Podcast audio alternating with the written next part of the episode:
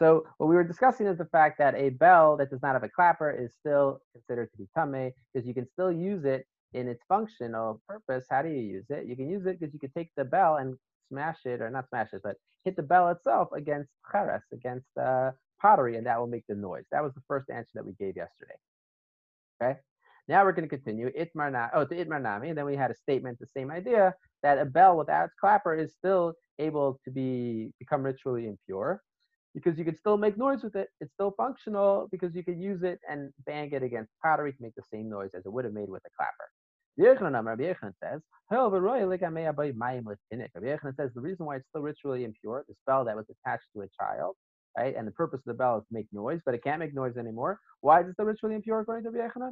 Because you can turn the bell upside down and you use the bell to carry water right? We learned this earlier when we were talking about a, a, shofar. We said a shofar also, you can use a shofar since it's curved, you can actually use it to transport water. So too with a bell, it does not have a clapper, it can't serve its initial function of making noise, but it could serve the function of actually um, of giving uh, carrying water for a child, and therefore it's still able to become ritually impure. Because the definition of something that can become ritually impure is something that has a functional purpose.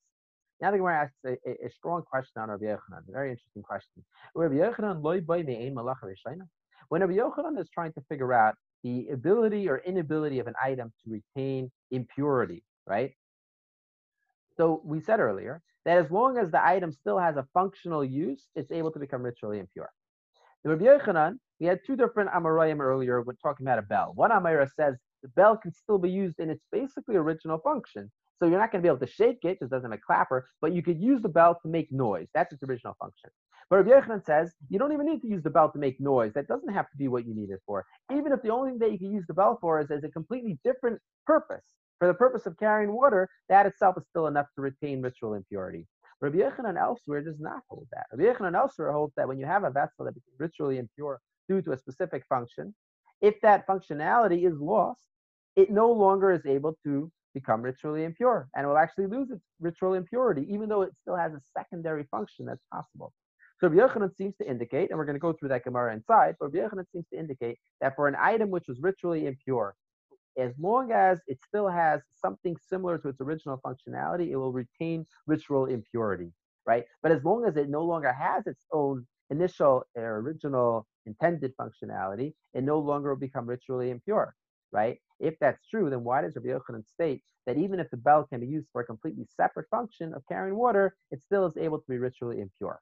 Now, how do we establish that Rabbi Yochanan's position in general is that the item has to be in, in, still able to be used in something similar to its original functionality for it to retain its ability to become ritually impure?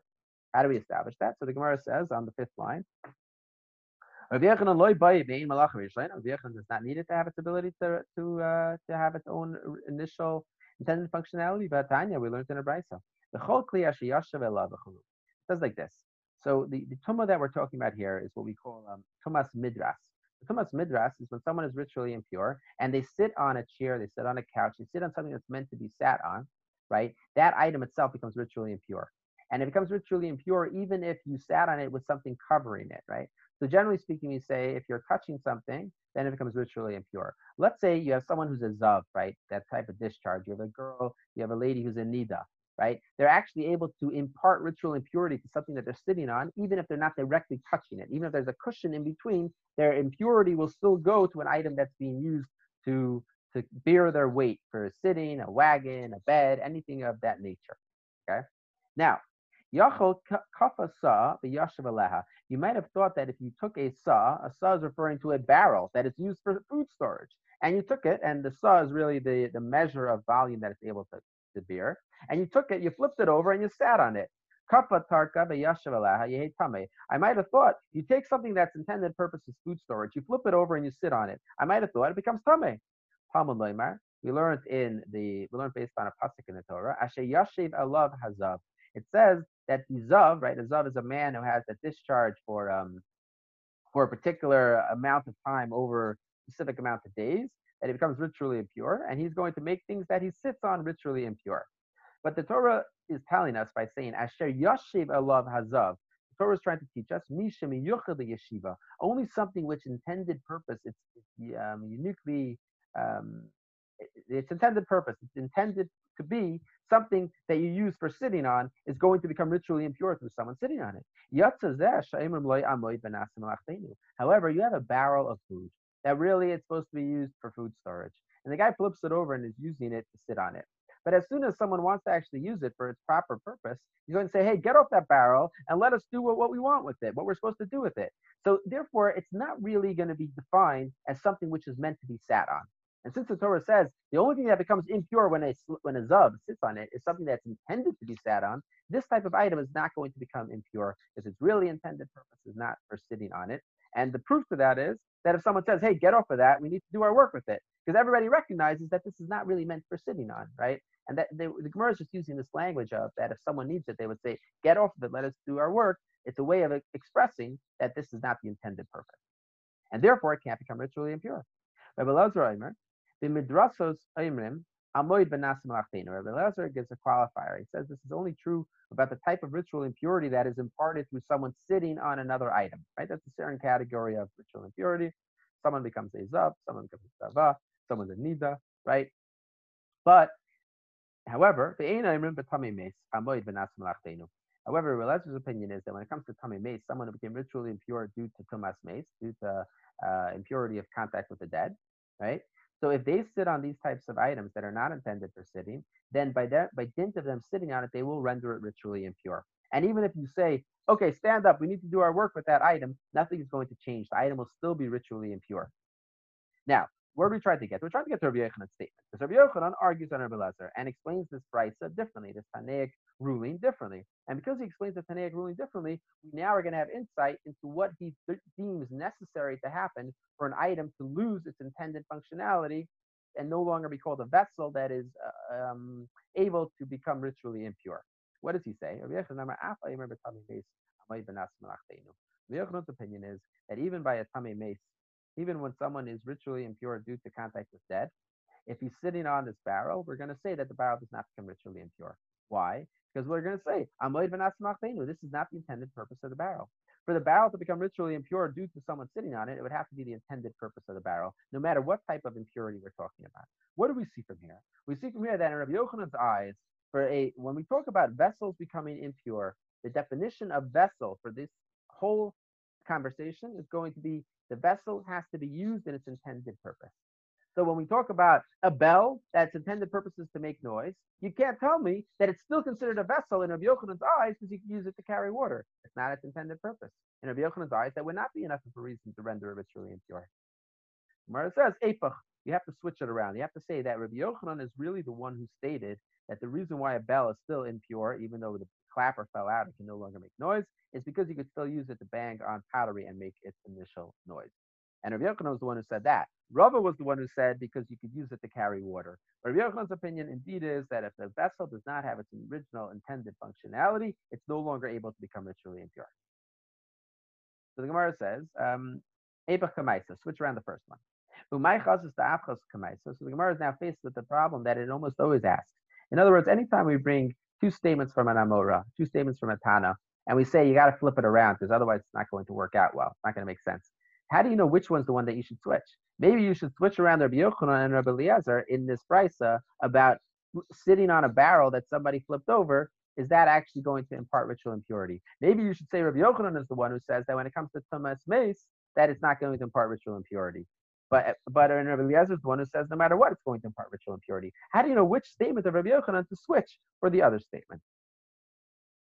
We already learned from Rabbi Yochanan elsewhere that this is his view. Where do we learn this? The boy that indeed needs to it has to have some sort of functionality that is similar to its original functionality to retain this uh, ability to become ritually impure. The Tanya, we learned in a different brisa. Okay, sandal shel behema You have the sandal of a of an animal that's made out of a metal, right? So it's basically a shoe, right? The shoe that goes on a horse.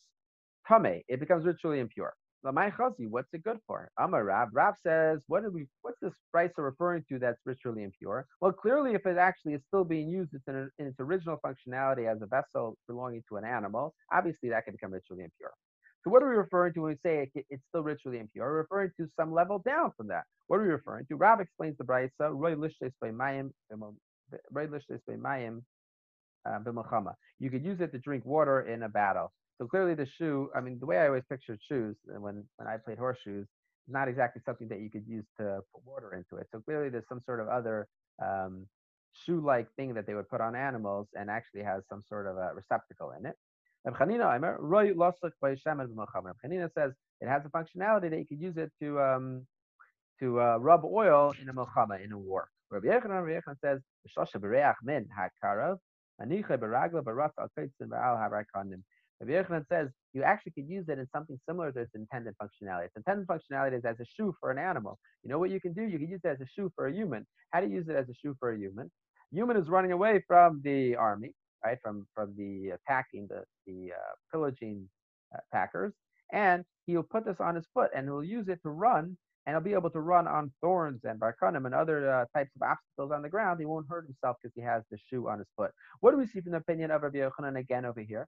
That for something to still have the ability to become ritually impure, it has to be a functionality that is at least similar to its original functionality. So we see in all three places. So once, once we have two different places in which we have reason to believe that Rabbi Yochanan's opinion is it does have to retain original functionality, then what we're going to do is we're going to switch Rabbi Yochanan in the middle place to say that that also follows that view.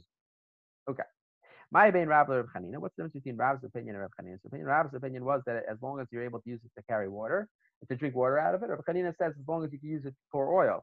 The difference is, let's say it's gross, right? For whatever reason, it's dirty from it being attached to the animal. You're not going to use it to drink water out of it, but you might well use it to actually still use to anoint oil on yourself, to spread oil on yourself. It's very heavy. So if it's very heavy, you're not going to use it to run away from the army because it was not going to help you. It's going to slow you down too much. But if it's very heavy, you might still use it to um, you might still use it to to rub oil on yourself. Okay. Yeah. Everybody good? Any questions? No questions. Okay. And not what the commissioner said that you're not allowed to go out with an shel zahav, with a uh, a city made out of gold. That's literally what it means. Right? So what does this mean over here? My shel zahav. What's the city of gold? Rabbi Bachana Rabbi Yochanan. Rabbi Bachana says name Rabbi Yochanan. Yerushalayim de It's Jerusalem of gold. The Abed lay Rabbi Kiva like Rabbi Kiva made for his wife. This is a famous famous Gemara really in um, Safas Nedarim in which we, I think we discussed this already, that Rabbi Kiva promised his wife when the father disowned her that he uh, one day he's going to have money and he will give her a Yerushalayim Shel Zahav. He'll give her a uh, he'll give her this um, a city made out of gold to make up for all of the hard times that they went through together. The Gemara in Nedarim doesn't even say that he actually got it, but um, but this Gemara says explicitly that he actually made it for her one day. The Brisa, we learned in the. A woman cannot go out with a city of gold. And if she does go out, she has to bring a korban chatas. It's, a violation on a Torah level. That's the opinion of Rameir. Say she should not go out with the Yershal Zahav, with this sort of um, this uh, tiara that is a city of gold. But if she does go out with the Petura, she is exempt. She doesn't even bring a korban chatas.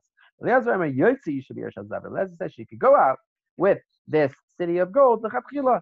Ideally, she could go out. If someone asks she's allowed to go out. But Mike, what are the three opinions in this brisa? Rameir Savar Masayu. Rameir says this is not a typical thing. It's actually considered to be a weight to wear it on your head. And something that's just carrying, it's not an ornament, and it's not permitted to go out with that at all. It's regular carrying, and it's forbidden on a Torah level. Rabban Savi Tachshatu. The Chachamim held that it is an ornament, right? Machbele. So therefore, technically, it's permitted to go out with an ornament on Shabbos. However, there's a concern that perhaps you'll take it off and show it to someone else, and therefore, it's forbidden to do it lechatchila. Ideally, one cannot do it, but if they did it, they're going to be exempt. It's only a Torah level. It's not. A, sorry, it's not a Torah level prohibition. It's a rabbinic prohibition. They're not going to have to bring a korban chatas for doing so. Lezer Savar Man Darka, the Mepak, the Irshal, Zav, Isha Chashuva. Relezer says, no, this is a tachshit. It's true, it's an ornament, but there's not a concern that she's going to take it off. Why not? We said earlier, there's always a concern that people will take off the, this uh, a jewelry item. Why isn't there a concern? Whoever, what type of woman goes out with this Irshal Zahav, with this golden uh, tiara? The only person who goes out with that is Isha Chashuva, a very distinguished personage. The Isha Chashuva, and a, a, a distinguished woman, a, a, rich woman, is not going to take this off to show other people. So therefore, there's no concern at all, right? This is a great place to talk about the fact, and it was bothering me for the past couple of days. I couldn't remember um, most people, their wives, women today, they wear jewelry in public, right? There is no concern about not wearing jewelry in public on Shabbos, right? The Gemara is pretty explicit. You're not permitted to wear jewelry in public on Shabbos, right? What do we do with this? There's no Gemara that says that a woman's allowed to wear jewelry in public on Shabbos. Only Gemara say it's not permitted. So how can women today wear jewelry? So this is a problem that was bothering already already in the times of the Geonim and the Rishonim and the Acharonim. So I looked at the Aruch HaShulchan. The Aruch HaShulchan was written about uh, 130 years ago. So he goes through some of the reasons that are brought down earlier than him. One of the reasons that he gives is, presumably, women wouldn't have listened to this halacha at all. And since they wouldn't have listened to this halacha, mutav we'd rather not tell them they shouldn't do it, because they're not going to listen anyway, it's better that we shouldn't tell them, and then at least they won't be doing it intentionally. But then he immediately says, impossible. A woman, of course, women will listen to halacha, and of course they would, they still wouldn't wear jewelry in public. So it must be there's a different reason why women are permitted to wear jewelry. So one of his reasons that he gives is today all women are chashiv, all women are very dignified, and therefore they would not take off the jewelry in public to show someone else, and therefore there's no concern that perhaps they'll end up walking in the public domain with the jewelry. That's the reason that I think he brings down from other Rishonim, really, from, from earlier commentators. But the reason that he likes the most is he says that in those days, women didn't leave their house that much. And even on Shabbos, they didn't leave their house that much. They didn't see each other that much. So if you ended up bumping into someone on Shabbos, it was very likely that you would take off a piece of jewelry to show them. Says today, women are leaving their house every single Shabbos. They're seeing each other every single day. They have, he says, in those days, they did not have an Ezras Nashim. They didn't have a place in Shul for women to go to. Shul only had a men's, men's section. There was no women's section. So therefore, women didn't ever go to show. So if you ended up going outside and you saw someone in the street, very likely you'd take up a piece of jewelry to show them. But today, people don't do that. And he says, and if you look, in, in fact, people don't take off jewelry in the street. So therefore, this whole concern does not apply anymore because this whole concern was only around at a time period when people were actually were going in the street rarely, and that's when Chazal made their takana. But today, that people don't go into the street, they, they go into the they're in the street seeing their friends all the time. So this is not where Chazal made their takana at all. Right? It's a little bit of an addendum to that. I don't want to say that things change. What you would have to say is that when Chazal, when the sages originally set up their takana, they set it up only for these specific circumstances where people don't see each other often. Perhaps even then there were already circumstances in which people did see each other often, and Chazal already said doesn't apply to these types of circumstances, right? In case anybody was getting nervous about what to tell their wives about wearing jewelry in the street on Shabbos. Okay. Rabbi, uh, right now, these days, women don't wear the real jewelry on the street just because, you know, somebody might steal it or something. Is that right? Something like, yeah, of course. Check wow. it. Most, most, uh, you know, I think I know, I know, I know for sure some people I do. I know they don't real, real, they don't wear the like real engagement ring or wedding ring. They just some, some fake. Interesting. Just I know that. Just in case, yeah. Wow, how about that? Yeah, so then I don't think yeah. there's such a concern that they'll take it off. Maybe I don't know. Okay, so um, let's see. Okay, Kalila, right? Kalila is a different type of uh, Kalila Shari. Kalila is a different type of thing that you would wear on your head, and it was also expensive. Rav Asa, Rav says it's forbidden to go out with this on Shabbos. Shmuel Shari.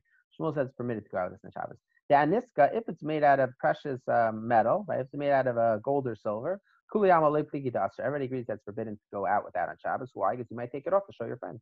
ruksa. Where they argue about is something that's made out of um, not out of metal. It's made out of some sort of garment, and on the garment it actually had with it, it was made out of some sort of a, a straps of fabric. And mitzuyaris Rashi says, and you put onto this uh, garment, you actually like put uh, gold and, and gems and precious uh, metals, you like sort of put it into the into the fabric. So it's not one large piece of, of gold or silver. It's it's a fabric that has the gold or silver and the gems pressed into it. So everybody agrees that. So the first version of this is that everybody agrees. Both Rav and Shmuel agree that it's made out of metal. Of course, it's not permitted to go out with it. The only machlokes is if it's not made out of metal, it's made out of a fabric and has something of metal in it. So Mar Savar Aniska Iker, Mar Savar Ruksa Iker. So one of them says that the Rab who says it's forbidden, he says that the metal part of it is the main part of it, and therefore you might have to take it off. The one that says that's permitted, it says that the ruksa, the garment, is the main part of it, and therefore you're not likely to take it off. Uh, Rav Ashi Masni Rav Ashi has a different version of this Machlekes Rav and Shmuel, and he says it a little bit in a more lenient way. Both of them agree that if it's made out of fabric, everybody agrees it's permitted to go out with this on Shabbos. Where do they argue where it's made out of some sort of precious metal? Over there they argue. Over there they say that that is a machlekes, Rav and Shmuel, whether or not you're allowed to go out that Shabbos. One of them says perhaps you'll take it off to show your friend, and then you'll end up walking with it on Shabbos in the public domain. Umar Savar, man Who is the type of person who goes out with a kalila with this fancy sort of uh, crown? It's only a, a distinguished woman. A distinguished woman is not going to stoop to showing it to her friend and taking it off.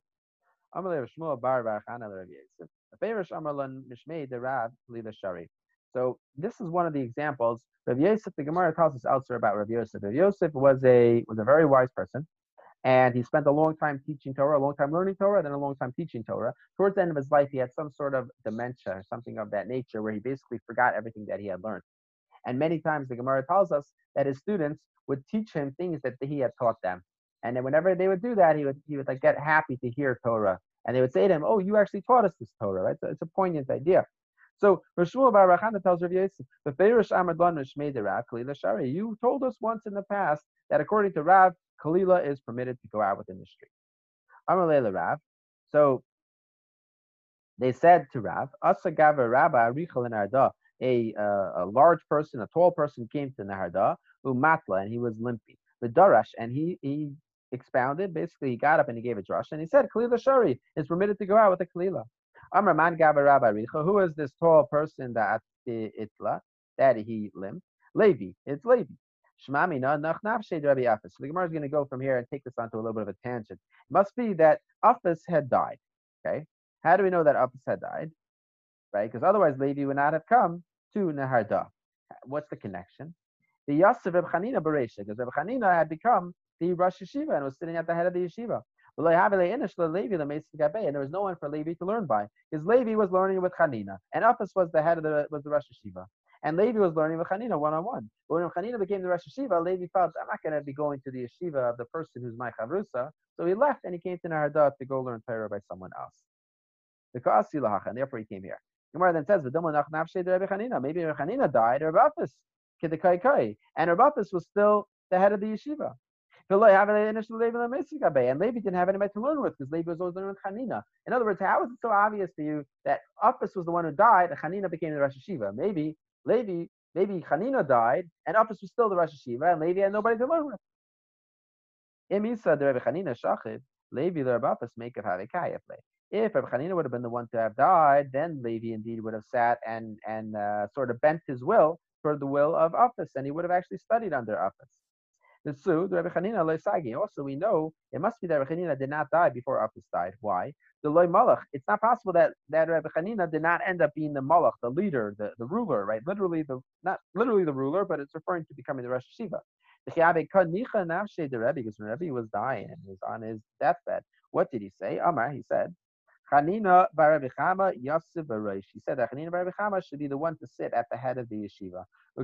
And we know it is written about this, but tzaddikim, about, about righteous people, that tigzar, tzaddikim say, Oimer vayakim lachavachulu. That basically what tzaddikim say something is going to happen, it ends up happening. So it must be that Hanina ended up becoming the Rosh Yeshiva. So if Hanina was not the Rosh Yeshiva when Apis was alive, and he had to become the Rosh Yeshiva at one point, it must be became the Rosh Yeshiva after Apis died. So clearly, what happened was Apis had died. Hanina became the Rosh Yeshiva. Levi had no one to learn right. Darash Levi ben Arda, Kalila Shari. So Levi got up and said, in Arda, Kalila is permitted. When he said that in Arda, Kalila is permitted, Nafek Esrin Va'arba Kalili Mikula Narda. There were 24 women in the entire Narda who actually owned a Kalila. Darash Rabbi Barabua, but Mechuzah, Rabbi Barabua spoke in Mechuzah, and he said in halachic ruling, Kalila Shari is permitted to go out with the Kalila. Nafku, Hamne Srei Kalili Michada Mavaya. 18 women came out wearing a kalila from one mavoy alone. There were 18 women wearing a kalila, right? So Narada, there were only 24 women total. In Mechuzah, 18 women from one alleyway alone started wearing a um, a kalila once they had the ruling that they were permitted. I'm going to review them Rav Shmuel. Kamra Shari. He says that a camera is permitted to wear out on the street on Shabbos. Ikadami So a camera is some sort of a, a like a, a, fancy sort of um, a belt, basically. Abnate chashuv Rashi says it is a, a, a chashav, a belt, a distinguished belt. Yesha is a nice say tash zahav. Yesha is a nice say mishpatais zahav avanim. Rashi says some people would have this fancy belt, they would make it out of pure gold or pure fancy metal, and some people would make it out of some sort of fabric with the with the gold and the and the gems that were actually stuck into it. Gemara says, "Kamera's mutter to wear it on Shabbos." You're allowed to wear a belt that's fancy on Shabbos. Ikadami daruk. So some people say it's referring to one that's made out of the the garment that has the gold or, or precious gems stuck into it. But Rav Safra. And Rav Safra says, no, even the same way, uh, so Rav Safra explains, the same way we find by a talis muzheves. A talis muzheves is a, it's a tachshit, and it's permitted to go out with it and wear it normally. We're not concerned that perhaps you're going to take it off and, and show it to people. And uh, when yeah, and some people say they were referring to something that is made out of a, a precious metal, a belt that's made out of precious metal. But Amr of Safra. And then what Safra will be coming to say is, He will be coming to say the same way a Jewish king is permitted to wear a belt made out of gold, so to everybody is permitted to wear a belt made out of gold on Shabbos. Amalei Ravina Ravashi. Ravina says to Ravashi, Kamera Eloi Hamaina Mai. Are you allowed to put a camera on top of your regular belt? Amalei what are you talking about? You can't put two belts on. That's not that would be carrying. Amr Ravashi. Hi, Rasuka isle shari Eloi aser. So a, a rasuka is some sort of garment that people would wear uh, tightly around their body. So if it, it was just made out of a tight uh, fabric, so if you have a tight fabric around your body, but it's not actually tightened with strings, then you're not allowed to wear it on Shabbos because it might come off. But if you have a tight fabric that's actually tightened with strings, then there's no concern, and indeed it is permitted to wear out on Shabbos. And in terms of belt, right? So if the belt does not serve a functional purpose, then you're not allowed to you're not allowed to wear it on Shabbos if there's no eruv because it might end up coming out. Right? It'll be it'll be considered like uh, carrying, which is why I don't know if you ever heard this before, but um, in, on the East Coast, in the like the the type of coats that people wear on Shabbos, Shiva guys, uh, they have uh, either the wool coats or their you know their raincoats, and they have the belts on them. And if you if you see, they'll always have the belt tied or or buckled, right?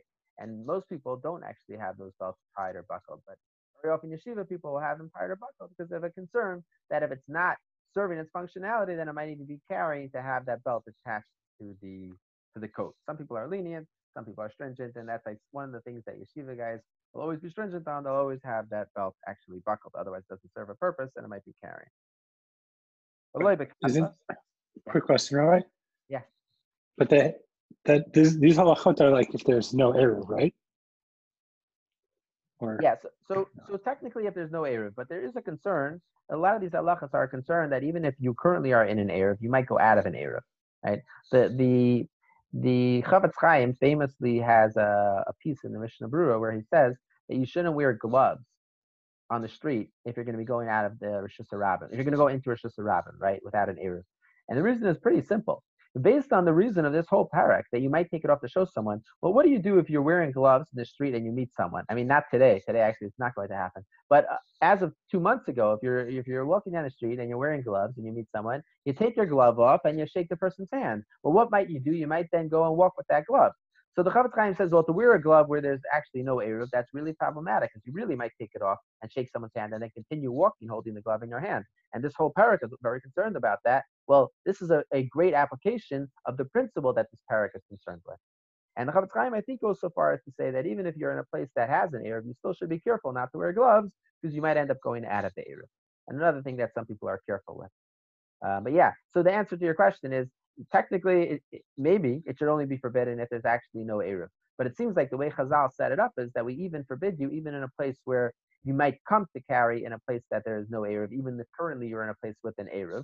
Now, one of the answers that the Aruch HaShulchan brings down as to why women today wear wear jewelry in the streets is, is actually this answer. What he says is, it's based on a Rishon. It says that um, the reason why women wear wear their, their jewelry in the streets right now, even though there is no um, even even if um, there's why aren't they concerned for this takana? So he says the reason why they, they still wear the jewelry in the streets is because there's no real reshus harabim anymore. There's no real public domain anymore because we don't find 600,000 people to make a real public domain. Since there's no real public domain, there's no reason to be concerned anymore. So according to that Rishon, it does imply that as long as there's no public domain in, the, in that area, you don't have to be concerned. So perhaps in a place like Palo Alto, Um, where there's not, you know, it's hard to get out of the Eruv, maybe you could come and say that even wearing gloves in the winter would be okay, according to everyone.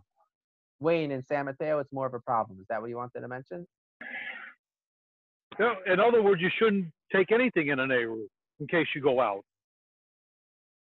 Well, no. So it, has to be something that you would be able to actually go out of the Eruv with it. We're not saying that you're not supposed to push a stroller in an Eruv on Shabbos because you might go out of the Eruv. No, you're not going to do that because you're going to be pushing and you're not you're going to stop before you leave the Eruv, right? But to go out of the Eruv with something that is actually permitted to go out of the Eruv with, but you might end up taking it off and then carrying it in the public domain, that is more problematic right? Something that we're not going to say, listen, you can never take anything out because then you might just walk out of the Eruv. That that's just too that's too restrictive. Obviously, that would, would defeat the purpose of an Eruv.